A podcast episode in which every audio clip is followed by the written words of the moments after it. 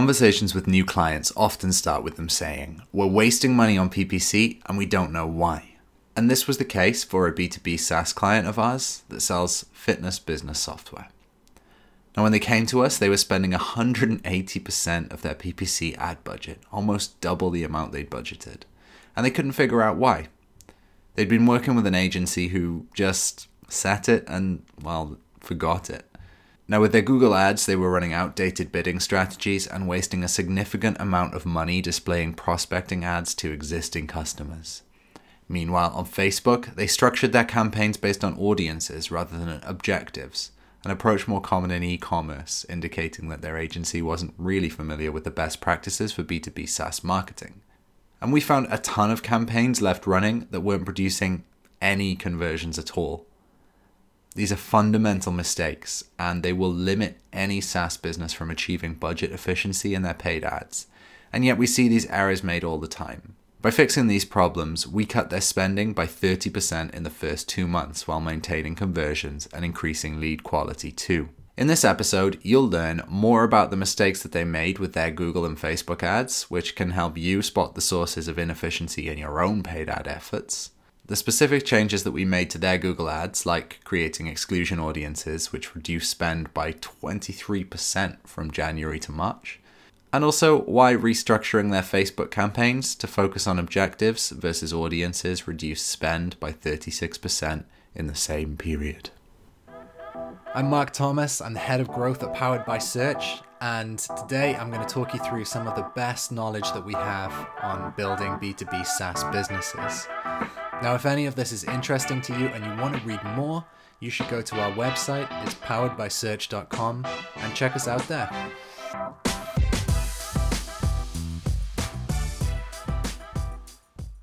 Now, we found four areas of inefficiency in our clients' Google ads that led to overspending.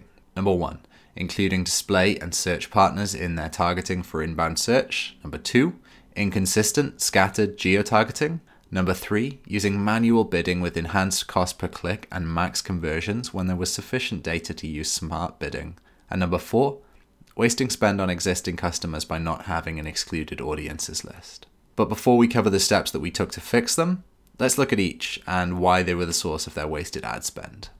One of the options available when advertising through Google is to run ads to search partners. That's websites in Google Search Network that extend the reach of your ads to non Google websites as well as YouTube and Google owned sites. Now, these can be useful when you need to create more volume and awareness for a unique product, or you have more budget than you're spending and you want to reach additional people. But the downside of using this setting in search and display ads is that you have very little control over who can see your ads and this was causing our clients' ads to appear in front of poor fit prospects who had no use for their product. For example, their ads appeared on sites that were totally irrelevant to the kind of software they were selling, such as dating apps like Tinder, Meet for You, sexy girl chats, and more. Also, apps for coloring and games. I mean, your customers don't want to be bothered when they're taking a break to play a game, right? And then various websites with sensitive, offensive, or polarized political content. Those are places you probably don't want your product to be shown. Just a note here this tactic can and does work for some clients, but in this instance, it was depleting ad spend with no discernible ROI. Now let's talk about geo targeting. Every company has a primary region that they target their advertising to. Generally speaking, most companies start by targeting North America as a whole. When combined, the US and Canada have the highest consumer search volume in the world, most of our clients' ideal customers are US based, but their settings were configured to display ads to people in a hodgepodge of locations, making it hard to get a full picture of what locations were actually working. Specifically, their settings were set up where some campaigns were targeting people in or looking for versus people in.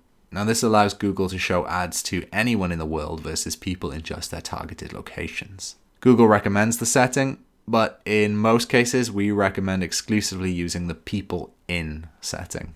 The third thing is that we noticed that they primarily used enhanced CPC, cost per click, and max conversions. Now, these settings are fine when you're just starting because you likely don't have that much conversion data yet. Relying on data from hordes of other sources that Google's collected is one way to get your campaigns off the ground. But Once you have more insight on what's generating conversions from your advertising, like our client did, it's better to shift over to smart bidding. This is an approach that uses machine learning to optimize for conversions or conversion value in each auction. Smart bidding allows you to make decisions based on data that's unique to you rather than the aggregate of other advertisers. And then finally, it's common for users of software products to open up a web browser and search for the login or support page. For example, users will search for your brand plus login or your brand plus support as a way to quickly navigate to those pages. Especially for established companies, it's essential to use negative keywords. That's keywords that you don't want your ads to show up for. And also audience exclusions. So, again, groups of people who you don't want to show ads to and you have to do this to avoid wasting ad spend on current customers. Now, this company already has 7,500 gyms that use their software. By not using negative keywords and audience exclusions, their previous agency wasted a significant amount of budget displaying ads and paying for clicks from their existing customer base. Now, this was severely impacting the efficiency of their campaign budget and conversion performance, and fixing it it was one of the biggest contributors to improving performance overall. So those were the problems. Now let's talk about what we did to reduce their Google ad spend by 23%. We started by uploading exclusion audiences. Usually, when we start working with a new client, they have a general idea of the audiences that they'd like to target, but they rarely think about the audiences that their ads shouldn't target. Now, creating exclusion audiences is one of the critical ways that you can get your ad spending under control. To do this for our client, we turn to their CRM. They manage relationships with their prospects and customers through Salesforce. Because Salesforce allows us to see who's logging into their platform, we were able to create exclusion audiences based on their active users. Creating this was an essential step to prevent wasting ad budget on their existing customers. And the other was adding in negative keyword lists. Just like exclusion audiences, many companies come to us without having much of a negative keyword list which frankly can be the difference between running profitable and unprofitable ad campaigns. Telling Google which keywords not to target is another key tactic for not wasting budget. We use an extensive list of hundreds of negative keywords, many of which are specific to B2B SaaS. This list includes terms that help avoid showing ads to people searching for things like brand plus login or brand plus support, as we mentioned earlier. There are several advantages to using negative keyword lists. For example, they can help your ads rank higher on Google, they can improve your quality scores and click through rates, and they can set you on a path to a lower cost per lead and cost per acquisition. The third thing that we did was to pause ads to low performing keywords. Now, there were many instances of our client wasting budget on keywords that weren't getting impressions, clicks, or conversions. For example, one keyword martial arts attendance tracker seemed like a keyword that they should target. But when we looked at the data, we noticed that it had a lower than average click through rate. In fact, their average CTR was 6.07%, while this one, it was below 3%. To further reduce wasted ad spend, we paused ads to certain keywords that weren't performing well.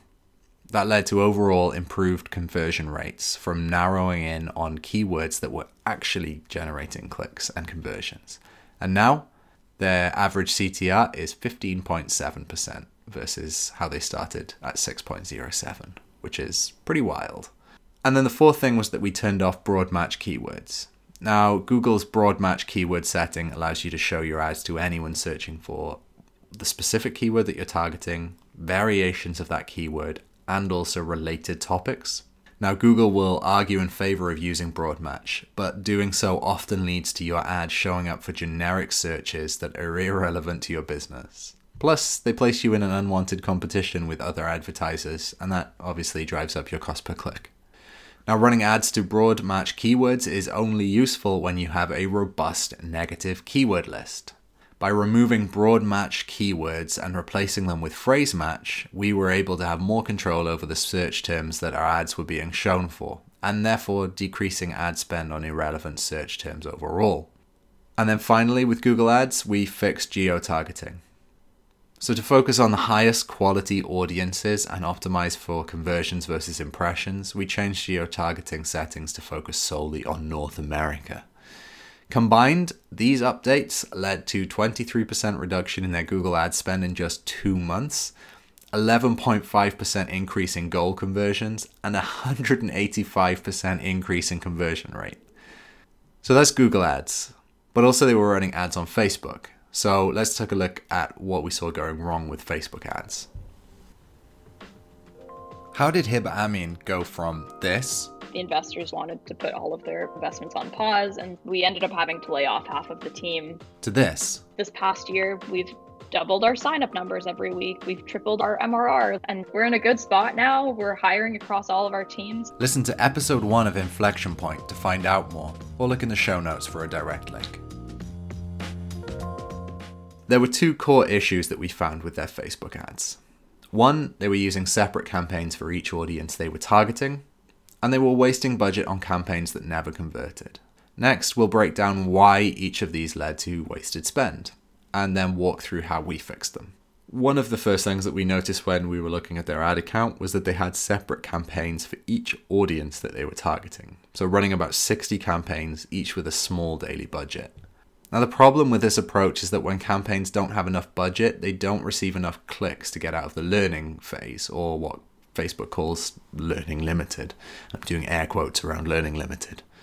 The implication of this is that campaigns never really collect enough data for Facebook's algorithm to optimize those ads for your conversion goals. Now, when that happens, you aren't able to tell which audiences are performing well and which aren't. This limits you from being able to optimize your ads by switching off poor performers and focusing your budget on audiences that perform well, which leads us to the second issue that we found wasting budget on ads that never convert. So, our client was spending hundreds and sometimes thousands of dollars displaying ads in front of audiences who never converted. Of the 60 campaigns they ran, we found 13 ads that were spending well over their target CPA, around $212, with one spending over $1,100 per demo, and they had 21 ads running with zero conversions. In part, this was influenced by the way that they had structured their campaigns, or rather, that their previous agency had structured their campaigns. With many of their ads stuck in the learning phase, it wasn't clear which campaigns had potential and which didn't. However, you could still see that some ad sets were converting and many weren't the ones that weren't were simply left to continue wasting spend, and the ones that showed conversions were never really allocated more of the budget. So, resolving the issue of wasting budget on campaigns that never converted was absolutely simple for us. We just looked through all of their campaigns, identified which ones had never performed well, and turned them off. And most of the work we did centered around restructuring their campaigns, though. Now, instead of using separate campaigns for each audience, we consolidated those 60 different audiences into four campaigns based on specific SaaS focused objectives. One, brand awareness with blog post promotion. Two, prospecting with lead magnet downloads. Three, prospecting with demo offers. And four, remarketing with case studies and demo offers. There are actually several distinct advantages of structuring campaigns this way in B2B SaaS.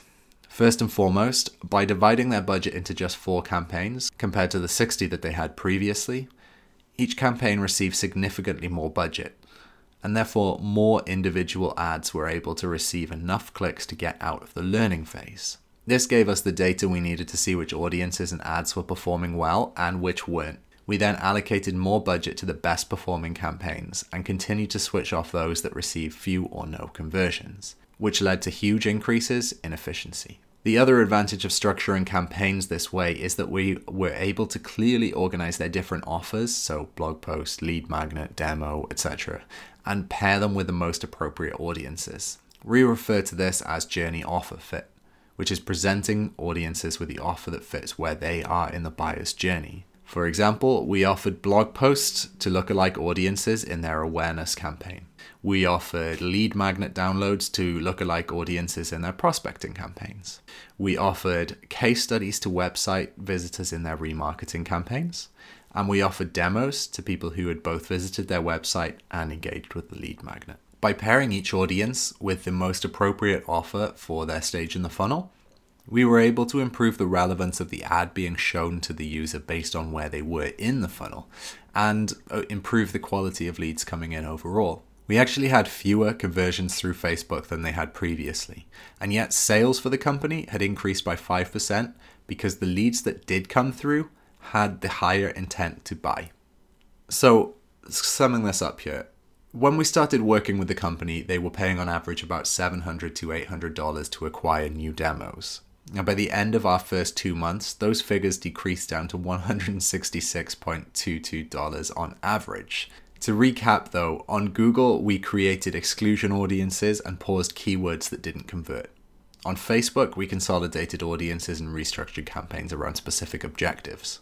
These changes contributed to investing their budget in ways that actually brought them new customers. And no longer did they have to worry about wasted ad spend on irrelevant audiences like customers searching for login or support. Making these changes ensured that they were spending on gym owners who needed their software the most. I'll see you next time.